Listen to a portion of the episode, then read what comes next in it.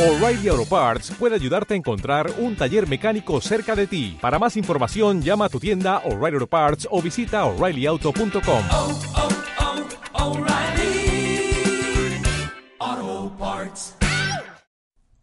Muri, el otro día tuve un sueño muy extraño. Anda, ¿y qué pasaba? Pues que se me aparecía Lorna en forma de pimiento de padrón y me decía, cómeme. Cómeme, te decía. Sí, sí, cómeme. ¿Y te comiste a Lorna? Mujer, pues tú me dirás. Yo no me vi con fuerzas de decirle que no a una diva como ella. Eso es verdad. Ay, a ver cuándo se me aparece a mí. Además, que los pimientos de padrón ya sabes que a mí me vuelven loca. Uy, pero tú no habías cerrado la peluquería, maricón. Hola.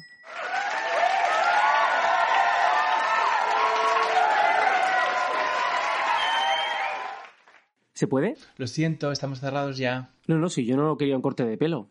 Entonces, ¿qué haces en un centro de belleza como Pódame? Pues mira, resulta que soy cazatalentos y os he visto por la ventana entre peluca y peluca y me habéis parecido perfectas para el reboot de Bácara que está preparando una discográfica. ¿Bácara, bigota? ¿Ha dicho Bácara? ¿Que sí? ¿Qué ha dicho Bácara? Sí, las mismas. ¿Os interesaría presentaros al casting? ¿Pero qué casting? ¿Os gustaría ser ellas? Es que os he visto y no tengo duda alguna de que sois perfectas para este proyecto. Pero señor, que nosotras tenemos mucha gracia, mucho estilo, encanto y saber estar.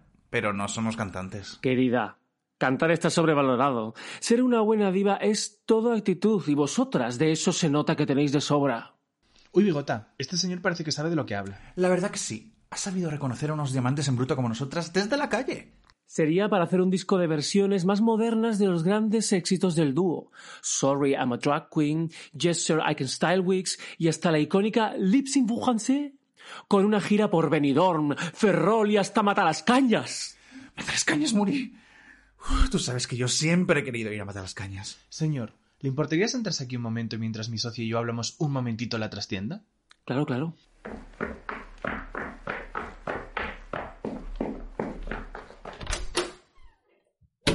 Bigota, ¿qué hacemos? Mi corazón está yendo a mil. Creo que me va a dar un Harry. Es todo demasiado bonito para ser verdad. Pero es verdad, Muri. Por fin el karma nos está devolviendo todos los cortes de pelo gratis que hemos hecho a las amigas. Karma, ¿qué hacemos? Mira, haznos una señal si nuestro destino es que nos convirtamos en las próximas Bácara. Karma, ¿qué nos quieres decir con eso? Muri, que se ha ido. Todos los hombres son iguales, siempre me dejan sola, ¿lo oyes? ¡Sola! Muri, que se ha llevado hasta las pelucas que estaban ahí. ¿Qué va? Si esas las cogí yo el otro... ¡Se las ha llevado! ¡Al ladrón sin vergüenza! Karma, no se juega con el éxito de ser unas superestrellas. Eso es caer demasiado bajo. Uy, ¿qué es esto? ¿Una tarjeta? A ver, pone. Llamadme cuando estéis preparadas para brillar. Sergio, cazadores de Girlbands. Nos vemos en Matalascañas. No pasa nada, Muri. Déjala esta tarjeta junto al resto de tarjetas. Voy. Mira, no llores, Muri. Que ni que fuera la primera vez que nos pasa esto. ¿Recuerdas el contrato que firmamos para ser las nuevas Tanga Girls? Uf, eso sí que hubiera sido un pelotazo, Muri. Eso sí que lo hubiera sido. Un, dos, un, dos, tres. Pódame, pódame, pódame. Pódame, pódame, pódame. Tiri, tiri, Pódame, pódame, pódame. Y pódame. ¡Pódame! Hola, muy buenas, queridos oyentes. Eh, yo soy una vez más la bigota. A mí esto no me sale nunca, ¿eh? Pero... y yo vuelvo a ser la Muri. Y juntas ¿Somos? las giletes. Las giletes. Las giletes, no, estamos en Pódame. Bueno, da igual, nunca nos va a salir bien, pero... No, no, no, no, pero no pasa nada. No pasa nada, algún día, algún día nos saldrá. Eh, estamos hoy muy contentos. Bueno, yo no estoy tan contento. Yo eh, nos oiréis un poco distinto. ¿Por qué? Porque estoy aquí aislado del mundo. Hasta el próximo jueves, por un positivo de COVID. Entonces estamos un poco alejadas. Hacía mucho que no hacíamos esto eh, tan separadas, ¿verdad? Bueno, a ver cómo sale, a ver cómo sale. Va a salir muy bien, va a salir muy bien. Eh, y venimos con un invitado súper especial. Eh, eh. ¿Invitado primero o tema primero? Invitado primero. Invitado primero. Venga. Eh, pues yo diría que es, fíjate, uno de los mayores expertos del panorama musical eh, español e internacional. ¿Sí o no? ¿Musical o del pop? Del pop. ¿Y Del qué pop. es? Bueno, luego hablaremos. Bueno, luego, luego lo hablamos. Eh, Tenemos aquí a eh, Sergio Lúdico de Cazadores de Girlband. ¿Cómo estás? Buenas tardes. Hola. Hola. Pues estoy contentísimo, la verdad. O sea, no diría para nada que soy, soy de los más expertos, pero sí de los más defensores. Ay, muy bien. Es como el defensor del pueblo del pop. Muy bien, la Belén, la Belén Esteban de la Belén Esteban del pop, por favor. Exactamente, exactamente. Eh, me encanta. Es mi misión en la vida. ¿Y de qué hemos venido a hablar, amigas? Venimos a hablar de pop, pero venimos a hablar de una categoría de pop mucho más específica, mucho más mariquita Exacto. y mucho más incomprendida, que son las divas. Las divas. Eh, De hecho, un- ya un- sí, eh, estamos empezando a grabar y diría que va a ser uno de los podcasts más maricas que hemos grabado. Sí, y fíjate que, mo- que tenemos muchas mariconadas eh, Exacto. ya todavía en nuestro Sería un problema si, si el capítulo es de divas y no es el más maricón de todos, Es la verdad, verdad. es verdad, es verdad. Eh, sobre todo, vamos a empezar, si queréis, hablando de los orígenes, si queréis. Porque yo an- antes lo hablaba con la bigota antes de empezar a grabar, él no se acordaba. Yo no sé si Sergio tú te acuerdas de tu primera eh, diva gay. Sí, sí, sí. Y es... Sí, o sea, me- me pilla, me pilla, me has pillado así un poco de sopetón, pero yo, mi primera diva gay, no asociada exactamente al pop, aunque sí, eh, se han reído mucho, me lo recuerda mucho mi familia, y es Leticia Sabater. Uf, se me había olvidado, mira, lo apunto. Sí, sí, sí, sí, sí. Eh, es que la seguía como presentadora del programa infantil con mucha marcha y, y la verdad es que adoraba sin saber por qué a esa persona y esa persona pues también, eh, también hacía música Hombre, que ha sido bastante que es bastante, bastante icónica, como eh, por poner un ejemplo, el Leti Rap. El- viva el Si Rap. Estamos hablando de, los, de los clásicos. Que una cosa muy curiosa además es que cuando vine a Barcelona, por primera vez, lo primero que hice fue ir solo a una fiesta que eh, había visto porque que había visto un, un- un DJ que tenía un blog y no sé qué, y me acerqué y justo iba Leticia Sabater. Y gracias a Leticia Sabater conocí a mis compañeros de cazadores de Gelbans ese primer día. Uf, qué bonito. qué- qué- Sí, sí, sí. Me encanta. O sea, esa diva, mi primera diva pop me trajo a los que son hoy mis compañeros analistas de- del podcast que hacemos de cazadores. O sea que esa conexión no había caído y Sí. estoy cayendo ahora. Pues lo que ha unido Leti, que no lo separe nadie. Me encanta. Efectivamente. Qué buen ojo tuvo Leti. Bueno, es una broma. ¿eh? Ha costado, ¿eh? Ha costado. Eh, yo, mira, voy a hablar de mi primera... Mi primera diva gay, yo creo que ya lo hablamos en el capítulo anterior, que fue Mónica Naranjo. No voy a hablar más de Mónica Naranjo, porque... Pues porque no hace falta. Eh, pero mi primera diva gay internacional fue, obviamente, Britney Spears. Y yo descubrí a Britney Spears eh, viendo Fútbol es Fútbol con mi padre. O sea, imaginaos ese momento tan heterosexual, pues ahí en el resumen de los goles, de, lo- de los goles, fíjate lo bien que sé yo de fútbol o mucho que sé de fútbol, el resumen de los goles sería por, por- Osasuna Cádiz. eh, otro equipo con otro equipo que ahora no sé, eh, en el resumencillo de los equipos así cutres, ahí apareció por primera vez, escuché por primera vez Baby One More Time.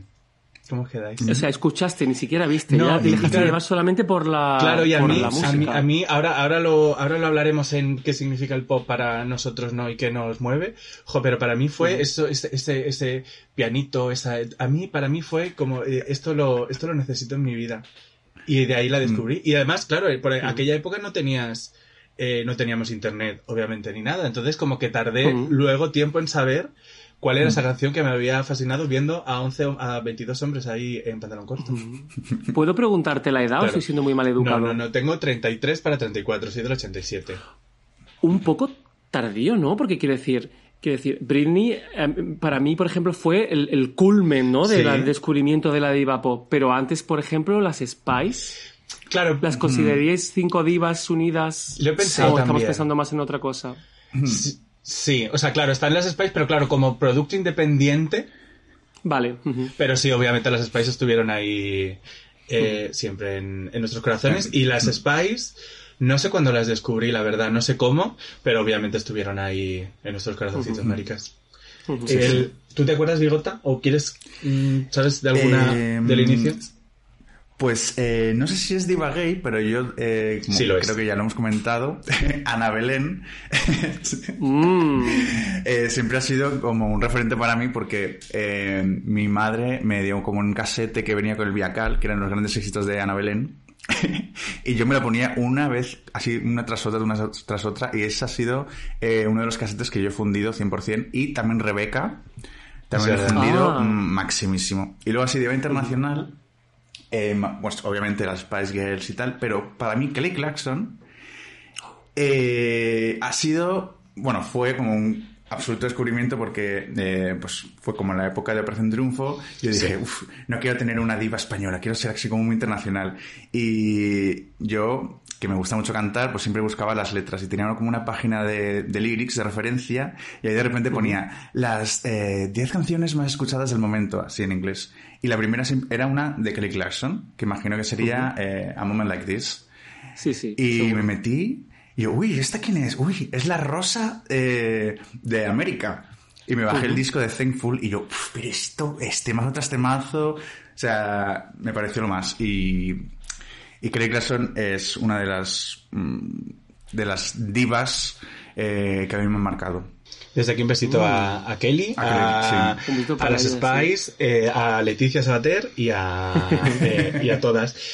Em, Que una cosa curiosa Sí. también es que justo han salido Britney y Kelly y claro, son, son o sea, ellas han estado siempre muy cerca de Max Martin. Al final también hay un hombre detrás de esta figura de diva que, que acompaña. Que eso, bueno, ya hablaremos más tarde, ¿no? en el desarrollo. Porque yo, yo os quería preguntar, em, como maricas aquí reunidas, ¿por qué nos gustan eh, las divas? Así una pregunta como súper fácil de contestar que os quiero, os Ya. quiero hacer. Yo me lo he pensado, me lo he- o sea, he pensado mucho en mi vida esto, porque no entendía eh, de, dónde, de dónde podría venir esta, esta pasión, esta admiración. Y, y esto ha evolucionado con el tiempo, pero eh, cuando éramos más jóvenes y hasta hace muy, muy poco tiempo, la diva siempre está muy asociada con esta idea de la hiperfeminización, que es también lo que nos pasa con lo, con lo drag, ¿no? Que es eh, la feminidad eh, en un estado alto, superior, fuera de lo común.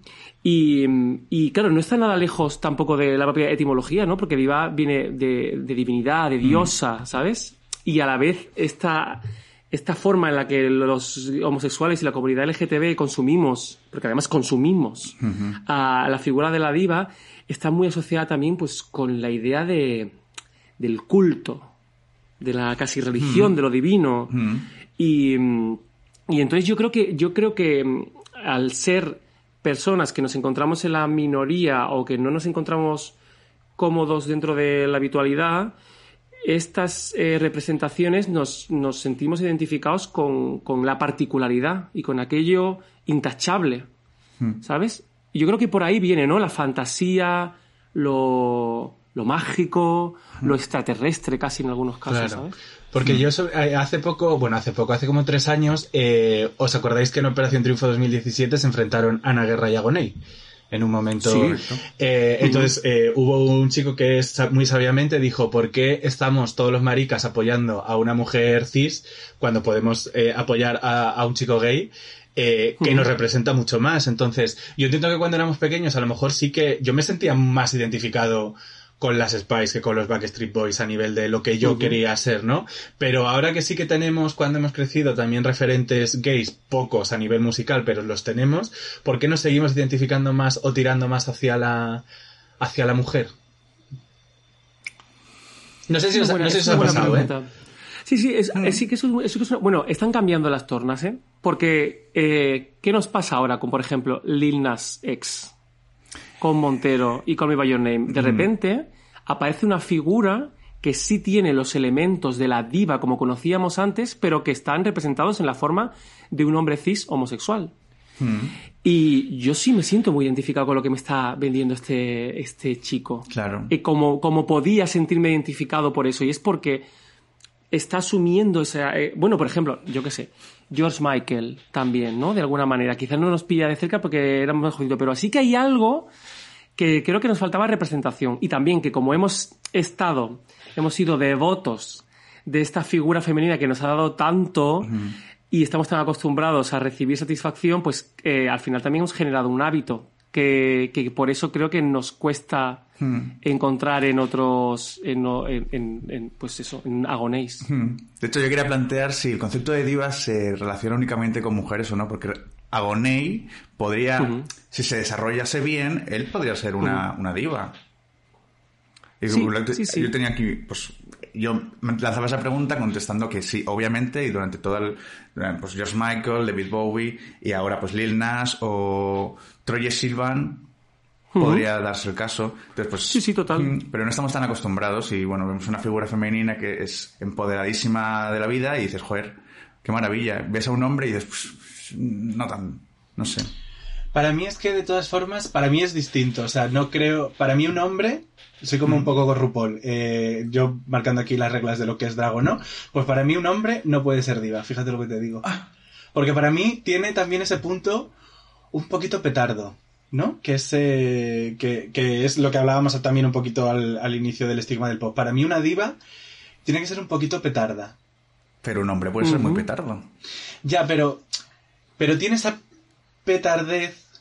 No, no, no, no conozco. O sea, lo- todos los ejemplos que habéis puesto pueden llegar a ser ejemplos como de buena música frente a la mala música que a mí me encanta, pero que creo que las eh, que las divas eh, siempre han tenido y también como, o sea, mala música a eh, desde el punto de vista no político o sí, desde el punto de vista de mira, yo soy maricón eh, y a mí lo que me gusta es esto en contra de la música más estándar que le pueden gustar a otro tipo de personas. No sé si me explica. Yo no sé si lo he entendido muy bien, porque me, me interesa mucho lo del buena mala y yo creo que eso tendríamos que desarrollarlo, porque sí que es verdad que eh, es que tendríamos que hablar de divas, porque hay- efectivamente encontra- eh, hay, para, eh, para un tipo de divas es muy importante que tengan mucho talento y es diva por eso.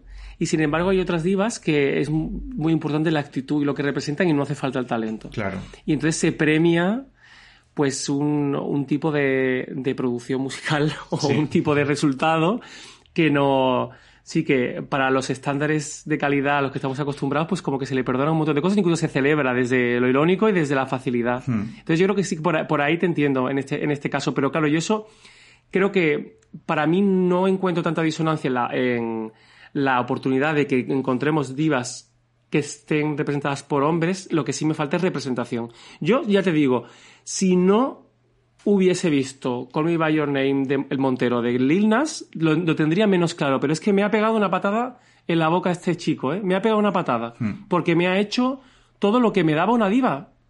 Me lo ha dado. Entonces, eso es lo que creo que para mí ha marcado un antes y un después en el sentido más propio de diva pop. Porque En un hombre. ¿qué tiene que tener una diva? Vamos a hacer una Es que me- eh, listita de muy interesante. Listita de ¿qué tiene que tener? Hacemos adjetivos uno cada uno. Sí, venga. en plan, mira, yo creo que tiene que ser, para- eh, por encima del talento y otras cosas, tiene que ser extra. Uf, me la apunto. No, o sea, no conozco un ejemplo de diva humilde y blanda. Mhm. Aunque ahora estoy pensando en que hay una Leona Lewis o algo así, y claro, están soportadas en el talento. Claro. Pero incluso el talento, como lo pone encima de la mesa, es siendo extra, porque cantas muy bien y cantas, haces una melodía mm, que más de lo que tendrías que hacer. Entonces yo creo que esa eh, eh, ex- ex- exageración Sí, en las maneras y en las formas, exuberancia, creo que es eh, necesarísimo. Sí, sí, porque justo estaba pensando en Lana del Rey por el tema de la CIA que es como y tal, pero luego lo compensa con ese universo que tiene ella tan de América y tan dorado y tan, tan así, que es eh, una exageración de, lo que podía ser. Por ejemplo, para mí, una cosa que me parece súper extra de la del Rey Mm. es que cuando yo fui a ver el concierto, eh, ella cantó sentada o tumbada de eh, unas- eh, un número incontable de veces. Llegó como que estar en un columpio, en una hamaca, en una silla, en un... O sea, ella encontraba muchas formas de ser extra cotidiana Sí. cantando sentada en un concierto gigante. Extra lacia. Y eso también es ser extra, extra lacia, extra vaga. Y, y- y yo, o sea, fascinado por eso, que decía la tía, con sus ovarios, aquí se me va a tumbar y me va a cantar una canción tumbar. Sí, sí, sí. Yo es que, es que no tengo más adjetivos, la verdad. O sea, es que yo creo que es el extra, ¿no? Tiene que ser también un poco. ¿Consideráis que tiene que ser pegadiza? O sea, pegadiza en el sentido de sticky, de, de que esa canción se te mete dentro de la cabeza y no sale. Yo, o sea, bueno, claro, eso es, claro, lo que, lo que produce tiene, tiene, o sea, le va a facilitar llegar a más gente si, si, si tiene canciones así que sean pegadizas, la Sí. verdad. Pero yo, por ejemplo, también creo que mm, una cosa que, por ejemplo, tendemos a sacarle nosotros, los fans, y conectamos mucho con el formato de diva también es que mm, le pasen cosas dramáticas, que se tengan que enfrentar a adversidades, ¿sabes? Que le Historia cuesten las cosas, que sea una luchadora. Y eso creo que suele estar en muchos de los casos, porque a lo mejor lucha desde eh, la mm, otredad, ¿sabes? Desde que es diferente, o lucha desde que le ponen las cosas complicadas y consigue llegar más lejos. O en casos muy bestias es adicciones, eh, rupturas. Una chenoa eh, saliendo en pijama, es que eso le hace diva, le convierte en diva, esa situación. Y eso, o sea, los homosexuales ya la habíamos adoptado por su talento, por su rigidez, por su eh, fuerza, pero se- eh, se multiplica por dos la fascinación cuando de repente la vemos rota y, si- y mostrándose vulnerable. Entonces yo creo que eh, drama o eh, lucha también creo que es un elemento La de la vida. Con su propio cuerpo. Cristina, Cristina Aguilera, eh. Rosa, nosotros Rosa. no vamos a hablar de cuerpo. Eh, Ujú. Rosa, mira la... Esto es muy interesante. Sí, sí, sí. Y luego también yo creo que ah, también hay un, hay un tema de eh, ac- actitud, yo creo. Eh, una diva tiene que tener tiene que tener actitud, tiene que tener carisma. Yo creo que hay algo ahí también, sí. Pero te- Sí, pero- ¿Pensáis que tiene que ser, perdón, eh, inalcanzable, una diva? La relación que nosotros tenemos que tener con ellas sí debería ser inalcanzable. Sí, ¿no? Porque en el momento que las humanizamos, se pierde la fantasía. Claro, pero a través del drama también las humanizamos. O sea, Chenoa, cuando más diva fue, fue bajándose en chándal. Claro, que tiene, tiene sentido esto, sí, pero, pero estaba superando una ruptura incontestable, porque ella era la novia de la persona más querida de España y la había abandonado. Y, ¿Sabes? Entonces, eh, es un hecho habitual que te rompan el corazón, pero no de esa forma. De nuevo el elemento A mí es que me gusta mucho meterle narrativa a las cosas porque al final la vida es contarnos historias y, y me parece que es una historia muy bonita la del fan y el seguidor con, su, con las divas. Total. ¿Qué, qué es lo...? eh, me estoy saltando el guion completamente que, que teníamos, como hago siempre. Eh, ¿Qué es lo máximo que habéis hecho por una diva? Qué buena pregunta. Ay, Qué buena pregunta. Ah. A ver, yo una vez. Eh, mm, esto es una tontería, pero bueno. Vale, para empezar, tengo un, tengo un par de tatuajes. de... Que eso ya me dice en plan. Me, dice algo. En plan, llegar a hacer un tatuaje eh, dice algo, la verdad. ¿De qué diva? ¿De qué diva? Te- tengo uno que pone. Bueno, lo estoy enseñando, pero nadie lo está viendo porque es un podcast. Tres puntos suspensivos y un baby. Ujú. ¿Vale? Que ya sabéis por dónde va. Sí. Y también era un poco homenaje a todas las canciones pop que dicen Baby, que me hace mucha gracia. Esta, esta cosa que une a todos. Y luego tengo este que fue el, el primero, es entre dos paréntesis un U, que realmente viene de Make Me U, de, también de Britney. Pero tiene otra historia que es que me lo hice con dos amigos súper eh, tomando unos vermuts, no tenían ningún tatuaje y dijeron, vamos a hacer un tatuaje y nos lo hicimos en el momento.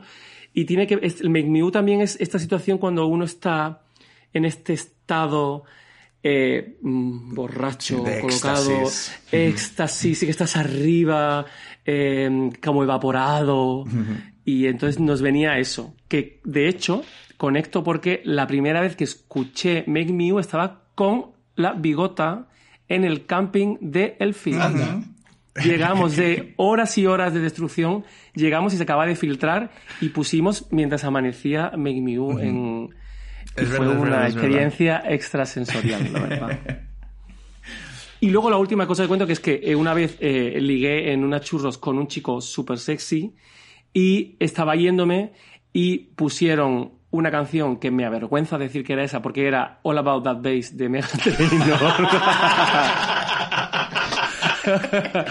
Pero me había aprendido la coreo de YouTube y entonces mm, él estaba tirando y yo dije, uy, no esta tal, y me quedé bailándola y eh, me quedé bailando y se fue y me perdí. Mm, Un- no pasa nada. muy- una muy buena cita por la necesidad de honrar ese momento. Hombre, es que hay prioridades, hay prioridades. eso lo sabemos. Prioridades, Sí, sí, sí, exactamente. sí. La prioridad es Megan, siempre. Eh, ya, ya no. siempre son las divas. Ya no, ya, ya no mucho, pero bueno. No, no. Eh, Ya no un mucho, Un besito. Megan, desde aquí, desde donde estés.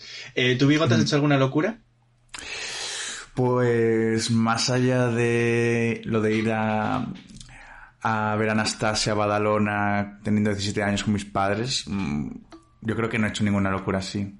Bueno, ir a ver a las Spice Girls a Dublín. Viajar, ¿no? Un poquito para ir a verlas, pero no, no, nada así exagerado. ¿Tú sí? Eh, yo intentar colarme al concierto de Mónica Naranjo, como ya, Sí, como ya hablamos eh, la semana pasada. Y sí que hemos dicho que son, sí, divas, no como individual, no, pero como proyecto sí, con las Spice Girls. Eh, a mí me rompieron mucho el corazón, porque a mí me prometieron que íbamos a ir cuando vinieron aquí a Madrid a verlas. Eh, y yo estaba ya eh, dispuesto a ir y a saltarme las clases y todo. Y yo me imaginaba además como en un, como, como encima del escenario ya con ellas y me engañaron y me rompieron el corazón. Esa fue como la mayor locura que iba a hacer porque yo dije, me, voy de clase, o sea, hago lo que sea por ir a ver a las Spice. Eh, y me midieron completamente. Me encanta, me- te imagino me- como las fans de Take That. En plan, ¿qué Como pasa? las- fans de España somos menos. Además es que recuerdo, ¡Es que son unos cabrones! recuerdo perfectamente el momento en el que me dijeron, no, que finalmente no vamos a, que mi padre no puede llevarnos a ver a las Spice. Y fue en las escaleritas entrando al colegio y ahí me rompió, me rompió el corazón. Pero esa, ya desde entonces yo creo que no he hecho ninguna, ninguna locura como tal. A mí me habéis recordado que le- en la primera oportunidad que tuve de ver a Britney, que fue en Lisboa, yo ese día me salté el trabajo, cogí un coche con dos amigos desde Marbella a Lisboa, hice cola, hice concierto, dormí cuatro horas en el coche y volví hasta Marbella. Mm, Todo conducido por mí. Eh, me iba a pegar un tiro al día siguiente, pero mereció la pena. Hice pis en una botella. y también eh, fui al concierto de Beyoncé jus- con la- justo después de romper con mi novio, con él también.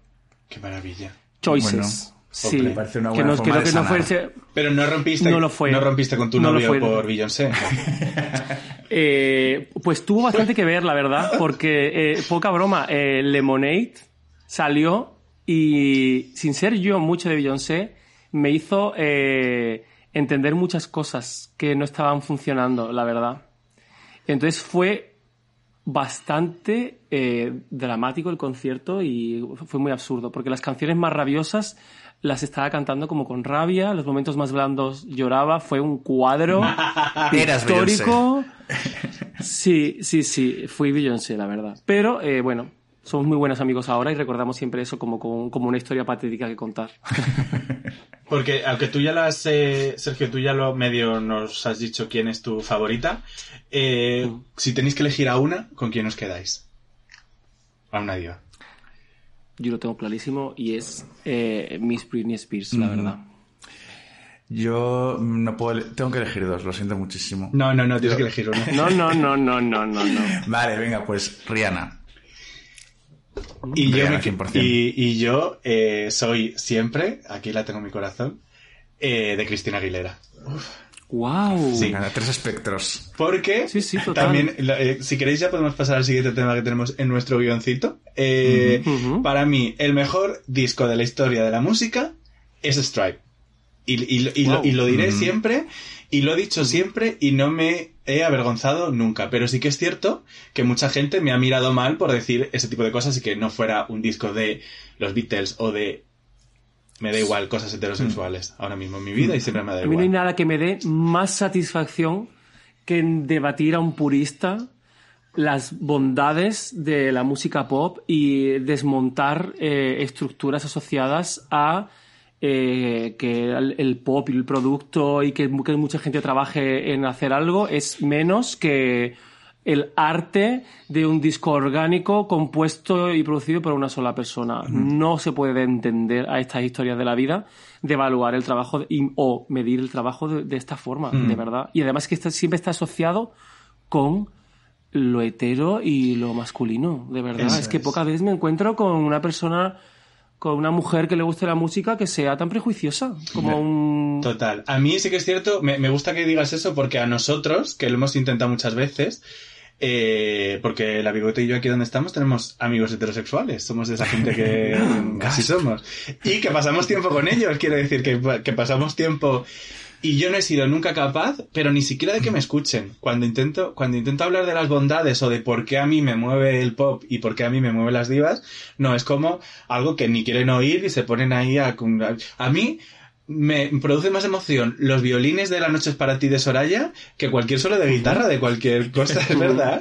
¿Sí o no? O sea, Es que esto es Es como hacer ostentación de la ignorancia y estar satisfecho. O sea, que tú me digas que estás directamente sacando de eh, la, la ecuación toda una parte de música, toda una parte eh, artística trabajada, porque no es orgánico, no es auténtico. Y está de, es que no lo puedo entender. Entonces, cuando alguien me dice eso, yo le Mm. pongo contra la pared y le digo, ¿estás orgulloso de ser tan ignorante? Total. Ya, sí. Es que, me- a, mí, a ver, me molesta. A mí también, a mí también. Tengo, Sí, tengo sí, unas sí. pocas luchas en mi vida y una de ellas es esta. Y, O sea, pero no y te ser. llegan a escuchar, o sea, te ha pasado porque a nosotros lo que te digo, yo siempre me doy con un muro de, además es como que pobre ignorante que le gusta a Britney Mm. o que le gusta a Cristina Aguilera o que le gusta a Rihanna. Eh, no, claro que me gusta, por supuesto. Es que es, Mm. es- yo soy muy pesada. Y luego también es que hay, mu- hay mucho material que es muy interesante. Hay mucho material sobre cómo se produce, sobre cuánta implicación tienen estas mujeres y estas divas en la producción. Cuánto, hay mucho más de lo que parece, de lo que están involucradas ellas a la hora de crear esa música. Entonces, eh, hay, hay motivos eh, en, en sus palabras que se pueden, que, que- con los que medio, medio, medio puedes hacerle entender de cuánto valor tiene esa propuesta. Claro. Y, y, em, y también te voy a decir una cosa más. Me suena a viejo. A mí me huele a rancio escuchar esto ya. Hace 10 años, 15, lo- medio ya. Pero ahora a estas alturas, que de hecho estamos viviendo una época dentro de las revistas de música y las webs de música especializada, estamos viviendo ya una época de revisionismo que le llaman poptimism. Ay, Poptimism. ¿Vale? En la Poptimism, en la que en los dos últimos años están recibiendo discos pop mucha mejor valoración en medios como Pitchfork, etcétera, etcétera, casi sin ser merecida. Porque como hay como una especie como de revisionismo en el que, hostia, como hemos tratado tan mal durante tanto tiempo, ahora vamos a darle el último disco de Selena Gómez o de Troye Sivan unas puntuaciones altísimas. Claro. Y entonces, hostia, hay que medio nivelar, ¿sabes?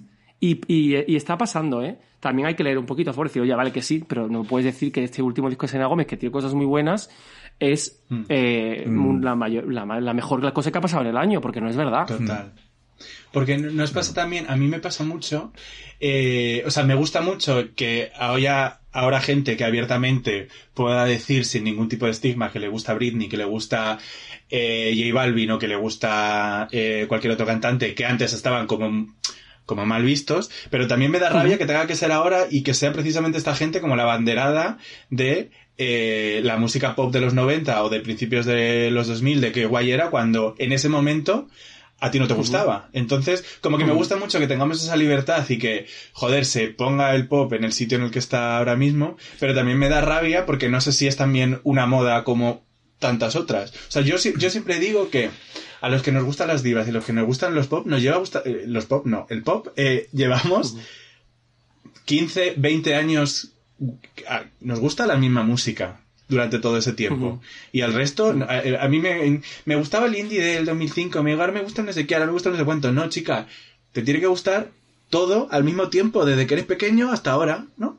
O no, o, No, aprendes, o aprendes a gustar las cosas, aprendes también, se aprende a, a degustar cosas que antes no sabías. Y luego pasa una cosa también que es, parece que gusta más porque aparecen más medios.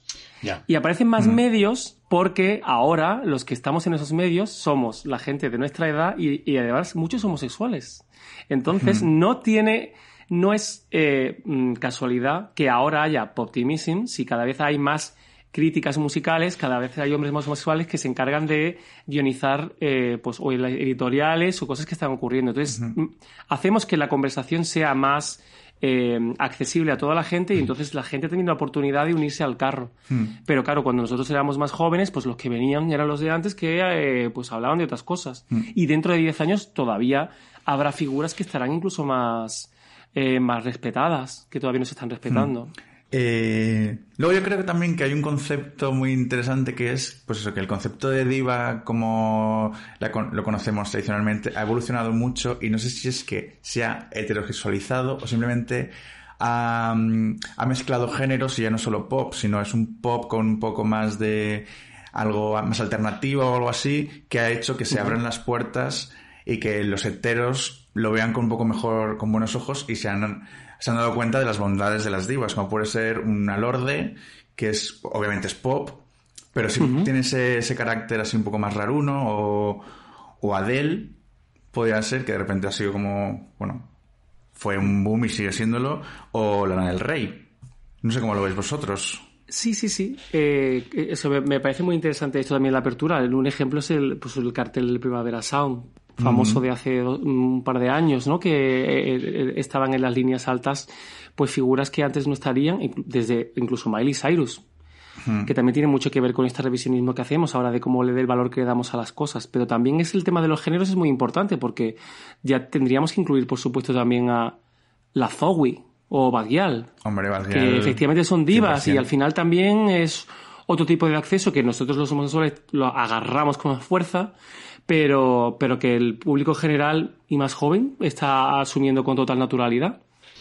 ¿Creéis que, se, que eh, la división entre lo que es diva y lo que no se va, sobre todo por la generación Z, va a acabar desapareciendo en algún momento y todas van a ser divas? Yo creo que lo que va a tener menos importancia de la diva, yo creo que va a ser el género. Yo creo que ahí sí que la generación Z va, va a romper con eso. Espero también, es también como mi deseo. Sí, sí. Pero yo creo que sí que van a seguir manteniéndose esta idea, la idea de lo hiper, la idea de la actitud, la idea del drama. Son, son relatos que venimos contando desde eh, la época más de la época clásica. Se repite en todo el rato este patrón de admiración por aquellas figuras que representan el drama, que están fuera de lo habitual. Y porque ese tipo de relación que es eh, superior a la relación social habitual eh, es, es inherente al, al ser humano. Y entonces yo creo que eso va a seguir manteniéndose. Pero, por suerte, se romperá el género y nos encontraremos más ejemplos más interesantes, yo creo. Claro, yo creo que poco a poco, pues, al fin y al cabo, eh, la generación Z y las que vienen van a tener muchísimos menos prejuicios que nosotros y nuestras generaciones anteriores, que es un poco lo que pasa. Si tienes prejuicios ante la vida, pues obviamente vas a, vas a- vas a poner trabas al pop, a las divas y a todo lo que venga. Mi preocupación será más si nosotros, cuando seamos más mayores, digamos, esto no es una diva, Ya. esto no es suficiente, porque le falta no sé cuánto. Ya. Y nos convertiremos en gente cascarrabia que necesita vieja. categorizar las cosas de una forma. Espero que no. Claro, yo, a ver, yo creo que ya no, porque quiero decir, ya te- tenemos una edad, somos... Sí. mm, a ver, tenemos una edad, pues pasamos los 30, pero nos sigue, quiero decir, como una de las ventajas de ser gay y tener buen gusto como tenemos es que somos capaces de, eh, de valorar también lo que se está haciendo ahora a nivel musical y que nos flipe la Zoe. Si nos flipa la Zoe ahora, nos va a flipar Ya. cuando tenga 40. Con respecto a lo del buen gusto, que eso es muy interesante también, es que claro, ¿cómo no vamos a estar asociados con la diva gay si somos la, la comunidad LGTB, eh, somos aquellos que somos los descubridores? O sea, es como esta cosa que nunca envejece de Sexo en Nueva York, de que eh, para hacer a alguien famoso, primero tienes que conseguir gustar a los gays, luego a los adolescentes y luego vendrá el público general. Y esto es una cosa que nosotros, o sea, es que sostenemos carreras y des- redescubrimos y está en esta relación eh, de, de lo gay con el pop y con la diva, está esta idea también de que eh, bu- buscamos fuera de la norma y como buscamos fuera de la norma encontramos esas gentes que habitualmente no tendrían hueco y somos los que traemos para luego, pues a- luego se terminen haciendo muy accesibles. Y eso Total. creo que eso está Porque- es importante. De nada, vida. De para nada. mí el ejemplo... De nada, de nada. De nada, de nada, mundo. Porque para mí el ejemplo claro de lo que comentas es eh, Lady Gaga. Por ejemplo. Quiero decir, Lady Gaga fue una tía que creo que sí que rompió, porque viniendo de un pop, o sea, no creo que haya últimamente alguien tan rompedora como lo rompió Lady Gaga. Para mí es como eso que acabas de comentar de nosotros como descubridores, para mí es el ejemplo clarísimo y no sé si se va a volver a repetir. Ahora estoy yo siendo el polla vieja, a lo mejor, Sí. ¿no? A lo mejor estoy siendo, lo estoy diciendo Sí yo. se va a volver a repetir. Pero no lo ha hecho nadie en los últimos... ¿Cuántos años hace de Lady Gaga? ¿11, 12?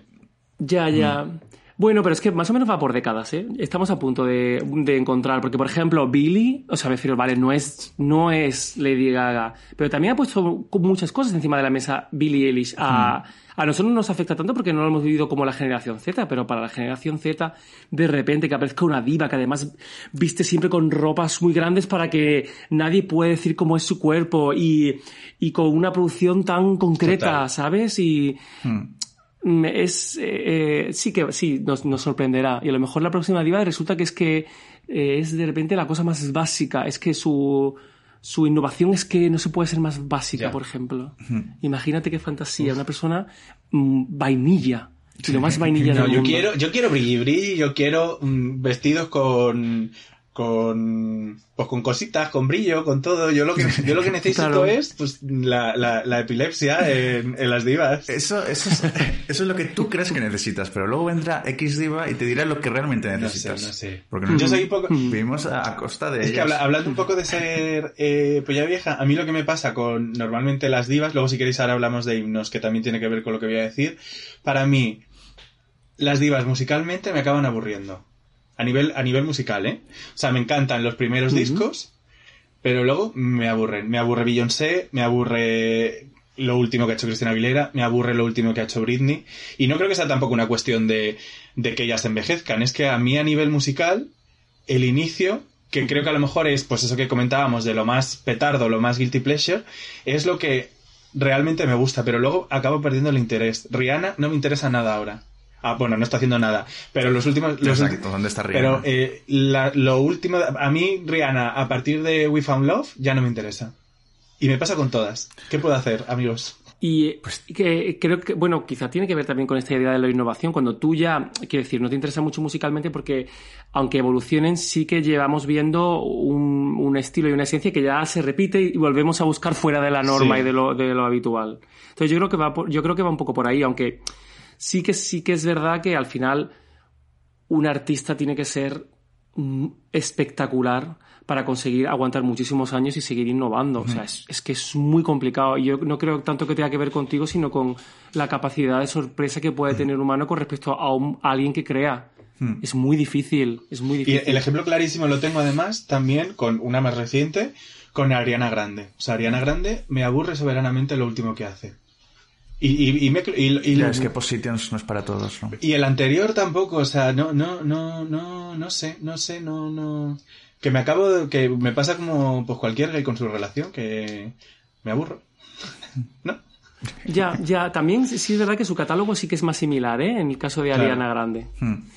Su catálogo, su catálogo es muy similar y se está refinando y cada vez se permite hacer más cositas, pero sí que es cierto que no, no sorprende tanto. Pero sin embargo, mientras que su música, sobre todo en el último disco, porque el anterior a mí sí me pareció que tenía cosas interesantes, su persona está más divificado que nunca, porque ¿qué puede haber más dramático que pongan una bomba en tu concierto? Y que tú lo superes y que encima eh, lo hagas con esa entereza y traigas, hostia, eh, lo- y que luego su novio y su pareja más importante, eh, expareja, se suicida. Y ella está ahí todavía cantándote canciones sobre eh, vivir la vida y sobre... Hostia, es verdad que su catálogo no está, no es tan divo como antes, aunque ya su talento y su voz y tal sí que le pone eso, pero su persona, o sea, está tocando ding, ding, ding, ding de mm, todas las cosas divas. Hombre, no es tan diva en el término de, pues, eh, pop bri bri, pero realmente el último disco es María Carey, que es la ultimate diva. ¿Quién, quién, quién 100% sería la primera diva de la historia? suavón. ¿Quién sería la primera diva de la historia? Hostia, a nivel musical. Bueno, yo creo, o sea, se habla mucho de, se habla mucho de, mm, coño, la, la, la madre de Liza Minnelli, que no me acuerdo ahora, de Somewhere Over the Eh, Rainbow, Judy Garland. La Judy Garland. Se habla mucho de, de, ella como la referencia principal occidental. Qué ¿no? maravilla. Mm. Yo es que tengo a María, a María y a Whitney, las tengo ahí, como en un lugar muy bonito. Pero claro, para mí es revisitado, porque yo no recuerdo. Sí que cuando yo era pequeño estaba, María seguía, eh, bueno, y Whitney también, pero no las recuerdo tanto a nivel musical y ha sido a partir del 2000 y a partir de ser adolescente cuando he tenido acceso a ella y las he redescubierto, o las he descubierto tarde. Claro. Hmm. Hombre, yo siempre he dicho que eh, When You Believe de María Carey y Winnie Houston me hizo gay. Guau. Yo con Príncipe de Egipto, de repente, ¡pum! Gay. Sí, claro. Además es muy interesante porque, claro, en- a- a- es, eh, paralelamente está Madonna, que tenemos otra Es referencia, pero eh, Mariah y Whitney son el enlace entre la figura de la diva clásica, musical, operística, entre comillas, que conocían a la diva como aquella que tenía un talento sobrehumano y que era dramática, etcétera, pero sobre todo era ese, este de talento y la voz. Y ellas son como esa conexión entre mezclar el- la diva más clásica con eh, los intereses contemporáneos. Entonces es- yo creo que por eso tenemos esa referencia tan potente, porque realmente representa muy bien eh, la virtud y la actitud. Yo quiero eh, hablaros, bueno, esto es un poco atraco lo que te vamos a hacer, eh, Sergio, porque lo hemos eh, hecho antes. Entonces, mira, vamos a hablar de himnos ahora. ¿no? De nuestros, de nuestros Venga. signos. Entonces, eh, hemos elegido a siete divas, siete, un, dos, tres, cuatro, cinco, o seis, no lo sé, eh, y nos tienes que decir cuál es tu canción, te tienes que quedar con una de, de ellas, ¿vale? Vale, vale, vale. Vamos, Venga, he venido a jugar eh, total. Empezamos Sí. con eh, la favorita de la bigota, Rihanna. Sí. Estoy parezco, llevo, ahora, si no os dais cuenta, llevo como el cuaderno como, como si fuera el 1, 2, 3. Eh, Hostia, tío, qué bueno. Es que claro, Rihanna tiene una cantidad de, de hits y quiero pensar en, o sea, himno, pero como himno representativo de la, de la divez, ¿no? ¿Estamos hablando? eh, esto ya es personal. De o sea, la que- de, de Sí, la que Ah, más vale, te hable. personal. corazoncito, la Sí. patata. Hostia. mira, yo lo digo, sí que- pues... Di- Mira, empezad vosotros, para mí, sí. la canción, Venga. mi canción favorita de Rihanna, también un poco, como eh, saben mis oyentes, por mi devoción eh, por Glee, es We Found Love, porque aparte de que me encantaba, bueno, bueno, bueno. en We Found Love eh, hacen una propuesta de matrimonio, eh, en We Found Love no, en Glee hacen una propuesta de matrimonio en una piscina con natación sincronizada con We Found Love. ¿Puede haber algo mejor? Mira, los pelos de punta, los pelos. Mira, te digo, te voy a decir una cosa. Yo vi eso y se me saltaron las lágrimas con ese cover en Glee. Y estuve a punto de pedir matrimonio a mi pareja anterior. Llevado por la pasión de ese puto número musical de Glee y todavía lo tengo y lo escucho, ¿eh? Eh, yo me lo pongo para llorar. O sea, yo es ese que es número muy, me lo pongo es para llorar. muy Sí, fuerte sí. ese número, es muy bonito, ¿eh? De verdad. Es que no, eh, mm, en mi círculo de amigos no han visto Glee y nadie me entiende lo maravilloso que fue. Haremos un capítulo de Glee. Pero bueno. Eh, Bigota, tu canción favorita de tu eh, diva favorita. Eh, pues yo voy a reivindicar el disco de Anti, que, que tú dices que, que todos son, un- que se tienen que evolucionar y, y tal. Y siempre hay una diva que tiene ese disco que dice que es su disco más rompedor, y ese fue Anti de, de Rihanna. Y Desperado para mí es un, eh, un temazo eh, que es la Rihanna más más así, más, ja- más jamaica y más tal, que espero que algún día nos, nos ofrezca ya por fin ese disco reggae que todos esperamos. Ya, que toque, ya toca. Sí, sí, totalmente, vamos. Pues yo. mm, es que, wow, es que con Rihanna la verdad no, no me, me costaría, pero creo que me voy a quedar. Porque yo creo que fue cuando el, lo, se convirtió ya en incontestable en todos los lados y fue antes. Es que creo que Don't Stop the Music. Mm, Sí. Creo, pero sí no puedo evitar asociarlo a Diva. No diría que sea mi favorita, pero creo que es un himno. Y si no, también es Amén, perdona. Porque hacer una, un- una canción sobre sadomasoquismo y hacerlo parece, accesible y que todo el mundo cante. eh, sí, por ahí estaría el tema. Siguiente. Mm, Siguiente. Madre mía, voy a sufrir sudores, ¿eh? estoy sudando. Eh, ¿Qué mano me corto? Eh, Beyoncé. Mm. Mientras vas pensando, nosotros las, las vamos diciendo, Sí. ¿vale? Vale, las tenéis ahí, sí, sí. Para mí es la mejor canción eh, de Beyoncé y una de mis canciones favoritas del mundo mundial, que es Deja Vu. Eh, Wow. mm, su segundo disco, ella revolcada por el suelo en una actuación en directo. Eh, te quiero, Beyoncé. Aunque también me gusta mucho, me gusta también mucho, que la tengo también en el corazoncito porque también me la pongo para llorar, EXO. Buah. Uf, es que Mira, tremendísimo. Para mí es EXO sin duda alguna. La verdad. Me parece que está súper infravalorada la canción y a mí esa canción me hace volar. Sí. Me hace volar. Es súper emocionante, es súper pop. Además, creo que es la cosa mejor pop que ha hecho Beyoncé. Total. Está contenida, pero es euforia, es algo que es eh, mayor que la vida. Es EXO, no tengo dudas, sí.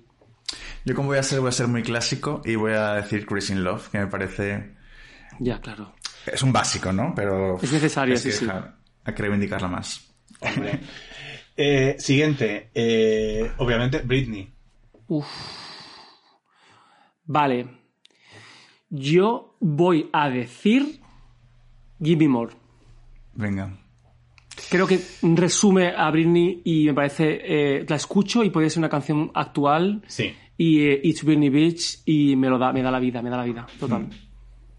Slave también, ¿eh? Me pica, ¿eh? Pero Give Me More. Claro, yo soy muy de Slave, pero eh, hay una canción que me encanta y que es, eh, pues, de que no normalmente la gente no lo dice. I was born to make you happy. Uf, claro que sí. claro que sí.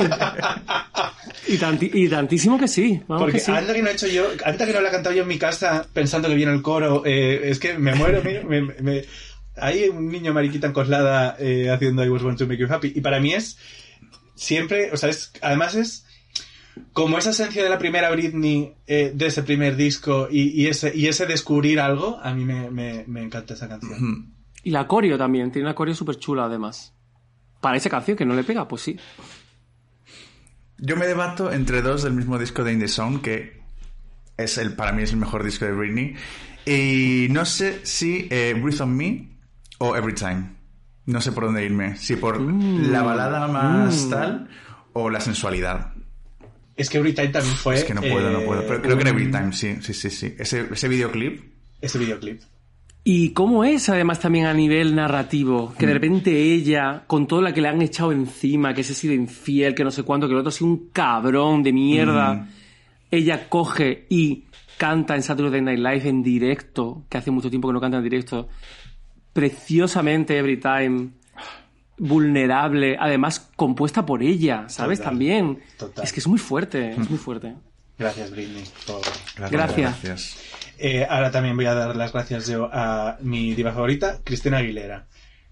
Yo lo tengo clarísimo y es eh, la canción de mi adolescencia, que es Fighter. Es, es básico, es obvio, pero es que esa canción me sigue eh, el videoclip, todo lo que representa, para mí es, es de hecho mi canción favorita. Yo tengo que decir que soy súper fan de Strip también, la verdad.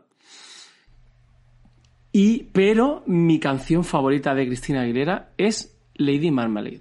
Uf. Hombre, claro. También es que me, pa- me- me parece, o sea, me, me parece que no puedo quitarla, no puedo, no puedo, no puedo asociarla con, es que, sí, tiene tan, tiene tanto, tiene tanto, tanto, tanto, tanto, tanto, tanto. Eh, la mía. mm, es que tampoco controla mucho a Cristina Aguilera, la verdad te lo digo. Pues mal. Pero. Es eh, voy a reivindicar el, el disco este de Liberation que sacó en 2018. eh, porque de repente vi una Cristina Aguilera tocando otros géneros. Y hay una canción que se llama Pipe. Que, no es- Mm. que es una joya. Así es que. eh, es- voy a decir esa. Deserve me gusta mucho también a mi Deliberation, que es preciosa. Que pasa un poco sin pena ni gloria este, pero. A mí, ¿ves? A mí me, esto es lo que hablábamos, a mí me, me aburre. Yo mm, me aburre, lo siento, no, lo siento, no sé por qué, pero mm, me aburre. Eh, nos quedan dos. Eh, Dua Lipa, así como para ser actuales. Uh, Mm, eh, vale. Mm, mm. Mira, o sea, la obviedad sería decir physical porque está por encima de la vida, pero me gusta muchísimo Electricity. para mí es Levitating. Levitating, Oh, claro. ya. Mm. Eh, a mí me gusta más Hallucinate que Levitating. Wow. Sí. O sea, yo recuerdo escuchar Es que el disco y decir es, ¿eh? Levitating, qué guay. Y de repente Hallucinate decía, pero cuando pensaba que no podía ir mejor, me sale esto. Ya. Uf, es que es increíble. Muy bien. Gracias, gracias también desde aquí por salvarnos, ya lo hemos dicho muchas veces. Gracias por salvarnos el confinamiento. cosa Y por darnos una razón que vivir, eh, aplazando el concierto hasta que se pueda todo el rato. Es que yo mido la vida en cuanto queda para el concierto de Dualipa, que lo han retrasado varias veces y ahí estamos, a ver si ya se puede hacer. Y vamos a cerrar este, este bonito quiz con Lady Gaga. Mm. Yo lo tengo clarísimo porque para mí Vale, es- me, me- me petó la cabeza el videoclip cuando lo vi, eh, obviamente paparazzi. Yo eh, lo he pensado antes, porque lo iba a decir, pero me parecía que era un poco maldad, pero lo voy a decir. Eh, Telefón. Es que además, y te digo más, la versión que es, eh, que hay una versión de la, con la demo que habían hecho Guarripechi con Britney, Beyoncé y eh, Lady Gaga. Que creo que ese Uf, ya hubiese uf. sido, y, y, es, y suena de maravilla, porque además Britney aporta el, los robots que requiere también teléfono. Y entonces está la Lady Gaga que trae la idea, la- el Beyoncé que le da el, el, em, lo urbano, lo, ¿sabes? El, el- el calor, y luego está Britney que le da lo, lo frío, lo robótico y el, el servicio del pop. Y teléfono me parece que es brillante. Es, es. Yo de Lady Gaga voy a reivindicar las baladas porque si hay una diva que sabe hacer muy bien las baladas a piano, así que tú te quieras morir con ello, eh, es Lady Gaga. Y voy a decir Dope, Mm, mm. que me parece eh, de las mejores baladas que tiene, que tiene Lady Gaga. Fíjate que a mí justo es lo que me rechaza de ella. ¿Las no conecto baladas? con sus baladas. Ah. No conecto, no conecto con, no conecto. Pero bueno, a ver, no se Sí, puede sí, tener claro, esta claro. vida. Exacto, bueno, no pasa nada. A mí, a mí me, o sea, quiero decir, a mí me gusta la Lady Gaga, La pues la Lady Gaga espectacular, la petarda, pues obviamente. Pero también me gusta, también, eh, You and I también me parece un, Claro. eh, un temazo de- del mundo mundial. Pues hasta aquí el programa, no, hasta aquí el juego de hoy, hasta aquí el precio justo, gay. Ganamos Eh, todos. ¿Qué estamos haciendo? Ganamos, eh, ganan los gays, gracias. Eh, ya hemos hablado un poco de ello, pero vamos a mm, volver eh, rápidamente para reivindicar el guilty pleasure. Ay, qué bien, qué interesante ese tema. Yo, y lo quería entroncar un poco también con lo que comentaba antes de nosotros siempre hemos sido eh, amantes del guilty pleasure y ahora yo creo que la gente se está subiendo al carro. Yo lo siento por ser así. Yo, yo lo siento por ser así. Pero eh, vosotros decíais antes que era aprender. Para mí es como... Joder, pues que te hubiera gustado antes, ¿no? ¿Creéis que es moda el guilty pleasure? Eh, yo creo que es que hay el tema del guilty pleasure tiene mucho que ver con evidentemente con la persona y con la autoestima. Mm. Hay mucho poder en un mariquita que se pone delante y dice me gustan las Spice Girls. Hay mucho poder en un mariquita que en una reunión de heterosexuales no sé cuánto preguntan qué música escuchas y con 13, 12 años dices Britney Spears y lo dices sin, sin prejuicio. Y tiene mucho que ver con una persona, es que el guilty pleasure, si tú tienes guilty pleasure es porque estás preocupado por la opinión de los demás, porque si a ti te gusta, lo que te hace sentir mal es lo que pueda pensar la gente de ti. Claro. Entonces, eh, es- está, tiene mucho que ver con, con- con cómo, entendemos, cómo entendemos las cosas. Y claro, como a los homosexuales realmente durante mucho tiempo en el aprendizaje y conocernos, tenemos muchas cosas más importantes por lo que eh, sufrir, entre comillas, y por lo que tenemos que entender, que me, me- me parece muy valeroso darle valor a eso, ¿sabes? Entonces ahora llegan tarde la mayoría de la gente y gracias al guilty pleasure, pero a mí, me- a mí me parece casi molestillo el concepto. Claro, yo le voy a relacionar un poco con los prejuicios que decía antes. Antes se tenía muchos prejuicios y al fin y al cabo es un guilty pleasure porque alguien te está juzgando por ello. Y ahora cada vez hay menos prejuicios y ahora pues el concepto de guilty pleasure ya es un poco anecdótico, yo creo, ¿no? Ya se hace un poco de risa. Tengo un par de cosas que, que, eh, eh, a lo largo de mi corta vida he reflexionado sobre esta idea del placer culpable y he descubierto dos cosas. Una que es que a veces el guilty viene también según de la fuente de donde provenga. Es decir, que si tú has recibido esta info- este, este producto desde pues algo que no tienes tanto aprecio o que consideras y tienes prejuicios ante eso, a veces se siente guilty por de dónde viene. Porque si cogieras la obra sola, tendrías una opinión más. Y luego una cosa muy interesante que me pasa ahora, y es que yo sí tengo guilty pleasures y son cuando me gusta la obra, pero detesto al autor. Para mí, Harry Potter se ha convertido un poco en un guilty pleasure para mí, en el sentido en el que me, me fascina y he disfrutado mucho durante toda la vida, pero yo ahora me plantearía darle pasta a esta mujer. ¿Sabes? Y, y con esto, pues eh, sea, realmente... me cuando- pasaría si de repente ahora Britney, pues yo qué sé, se vuelve una TERF o de repente se vuelve una persona, eh, una negacionista Hmm. y hace daño con el proyecto que tiene, pues hostia, me, ahí me sentiría culpable porque digo, hostia, su obra me gusta, pero es que la persona no, no quiero darle dinero. Y, y por ahí sí que tendría un, sí que tendría culpabilidad, yo creo. Claro, tú entiendes el pleasure eh, literalmente de culpable Sí. culpable, claro. No sé Es si... que yo no me avergüenzo de nada que me guste, tío, Mm. porque de verdad que la vida... Esta frase suena un poco wonderful, pero me la dijo una vez un profesor de teatro y me encantó, que es que la vida es un banquete y solo los necios se quedan con hambre. Y yo no he venido, no he venido a esta vida a quedarme con hambre. Ole. Yo es que, claro, es lo que comentabas antes. Para mí el concepto de guilty pleasure es político en el sentido de yo no siento ningún tipo de vergüenza, pero me han hecho sentir vergüenza. Porque me gustan, de- porque me gustan determinadas cosas. Y en determinado círculo, eh, mm, yo por ejemplo he dicho me gusta Britney o me gusta Cristina y te miran mal. Entonces no es tanto por lo que yo sienta, sino por la capacidad precisamente que yo tengo de expresar eso y que a la gente la avergüenza. O sea, que la gente lo mira como, como si fuera, eh, Fuera malo, un, claro. un bicho raro, ¿no? Como si fuera malo. Y no, es que yo creo que además nuestras eh, realidades están muy construidas eh, alrededor del guilty pleasure. Nosotros como homosexuales, eh, desprejuiciados, etcétera. Y, y, mm, nosotros, por ejemplo, en, el podcast en Cazadores de Gelbans, hablamos mucho de esto porque ¿qué hay más guilty pleasure que una banda de chicas que hacen pop? O sea, no puede haber un producto más preju- prejuicioso con respecto que una banda manufacturada en un grupo que ha sido montado por un hombre y las han juntado a niñas que no se conocían y hacen el producto más pop. Y, y hostia, sin embargo, eh, eh, hay, hay, evidentemente, hay un valor creativo, un talento, un sobreesfuerzo que tienen que hacer estos grupos y estas, y estas bandas para que se les tomen en serio, que, que, que nosotros hayamos estado disfrutando de productos así y defendiéndolo, nos hace personas mejores, yo creo. Pues ya está, desde aquí un besito. a- desde aquí, es que me he quedado. Me he quedado sí, es que me ha quedado el discurso. Estoy procesándolo. No, pero, pero, pero total, o sea, es, es yo creo que ese rasgo de identidad que nos, que nos caracteriza y que, y que realmente hemos tenido que callarlo. Yo lo he tenido que callar durante mucho tiempo, ¿no? O, o no lo he podido expresar abiertamente. Entonces, a mí me encanta que un amigo al que conocí con 18 años de repente me diga ahora que le gusta las Kardashian o le gusta eh, Sálvame o le gusta este tipo de eh, cosas que se salen de la norma más heterosexual, ¿no? Entonces, es como un momento además de comunión con esa persona total. Entonces, por eso, Totalmente. por eso me encanta. Yo me acabáis de, de- de desbloquear un recuerdo ahora, que es fuerte. Eh, recuerdo perfectamente estar en clase, muy jovencito, y un profesor al que yo tengo y tenía mucha estima y mucha admiración, eh, yo dije que me gustaban las Spy Girls y él dijo, te gustan las Spy Girls, pero si son unas petardas.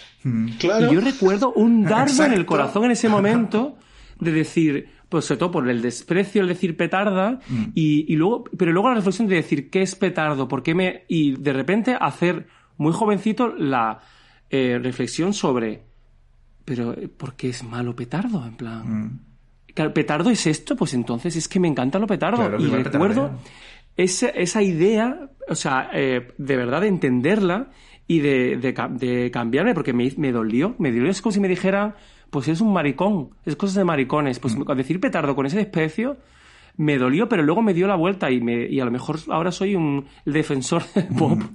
por cosas así. Total. Sí, sí. Pues vamos a viajar ahora. Ay, no, ibas a decir algo, Bigota. Eh, nada, que justamente con esta reflexión no me parece, o sea, tan- nunca me había caído en, en lo acertado que es la página de Pop Justice, de Justicia del Pop, de, eh, de- o sea, hay que defender esto a capa y espada y, y demostrar a todo el mundo que esto es una maravilla, esto es un diamante en bruto, que solo nosotros los maricones conocemos, sí, sí.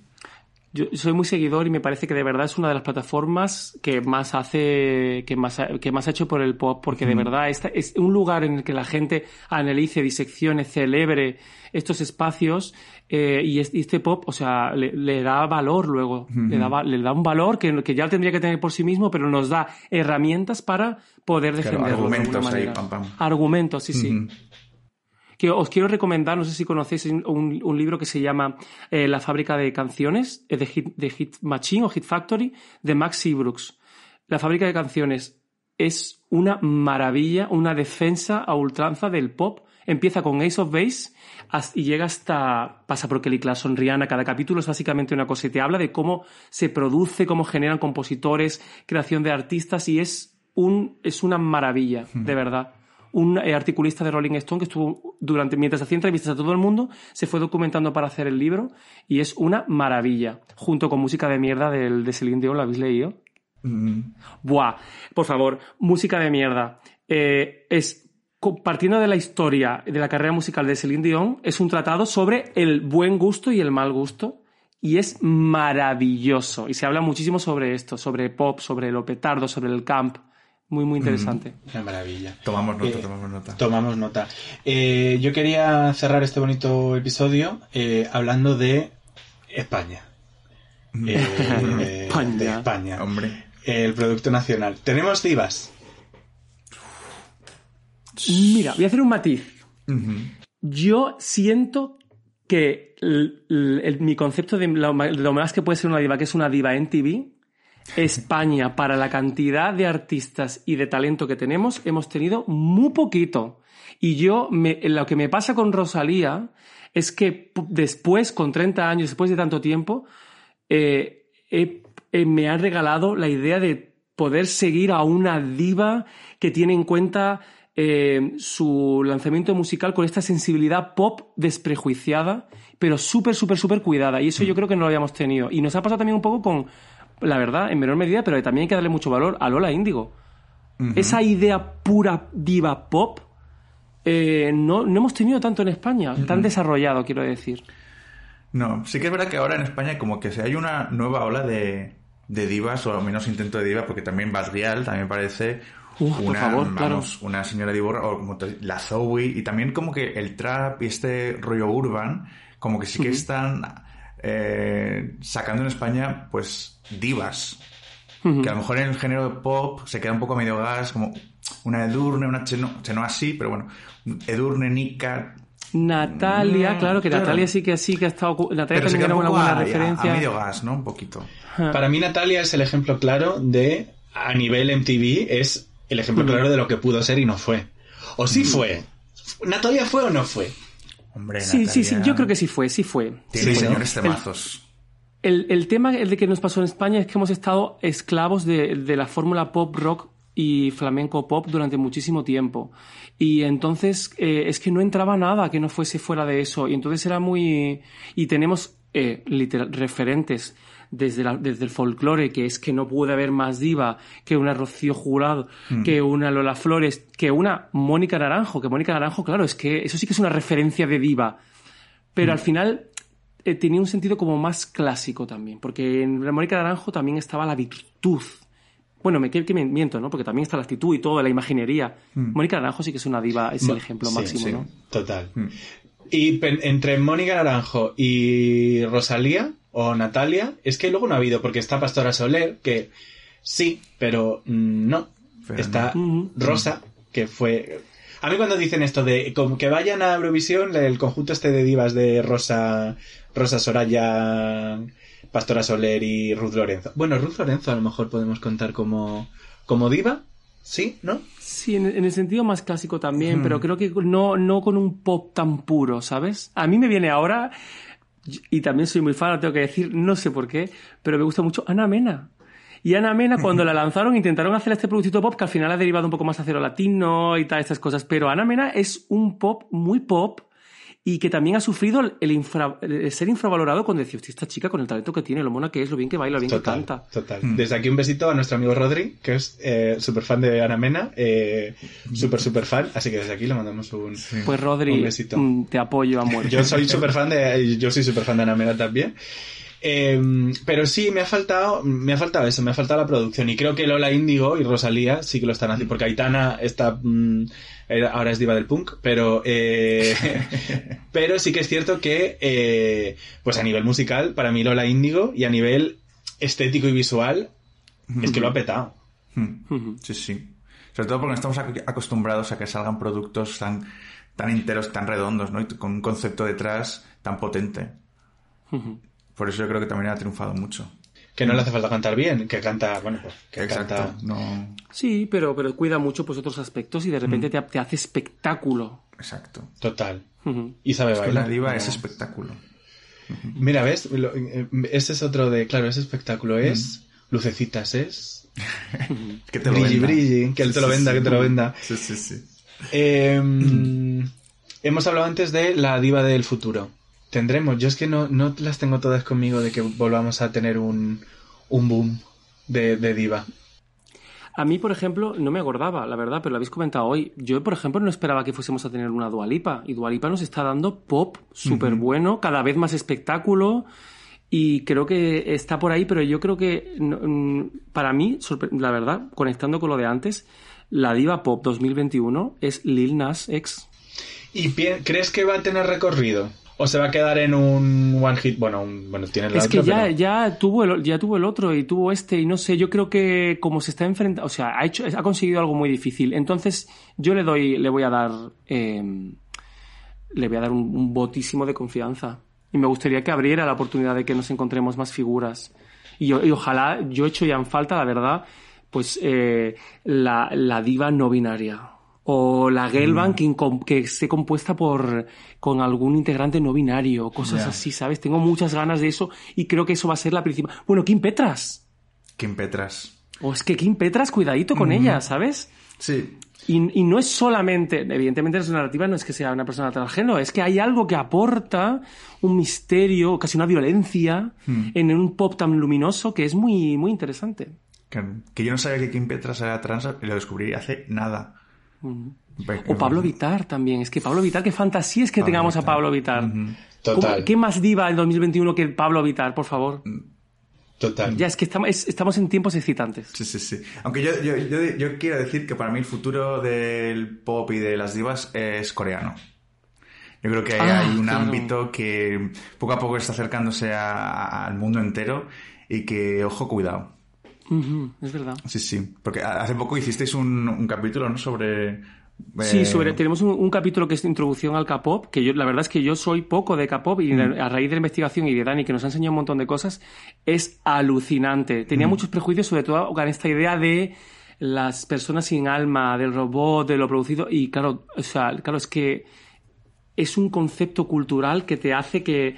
es- esto es muy interesante. En K-pop se, se valora, mientras que nosotros aquí lo que valoramos, que esto va con todo lo que hemos hablado de la diva, lo que más valoramos es su historia al final, la narrativa que la lleva y lo que nos cuenta a través de esto. Y en ellos, eh, en Corea, lo que más se valora es la excelencia técnica. Entonces, claro, la- las divas del futuro van a venir de fuera de la norma. Y eso puede ser fuera de la norma de género, o fuera de Occidente, o fuera de eh, lo que está establecido. Y eso yo creo que es donde va a por- vamos a recibir sorpresas. Pero sí que es verdad, ¿has vis- ¿habéis visto el, video- el documental de Blackpink?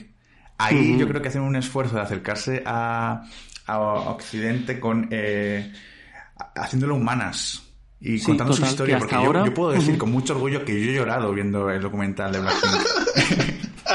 Está muy bien, ¿eh? Yo a mí me cambió, me cambió mucho la idea, la verdad, sobre ellas.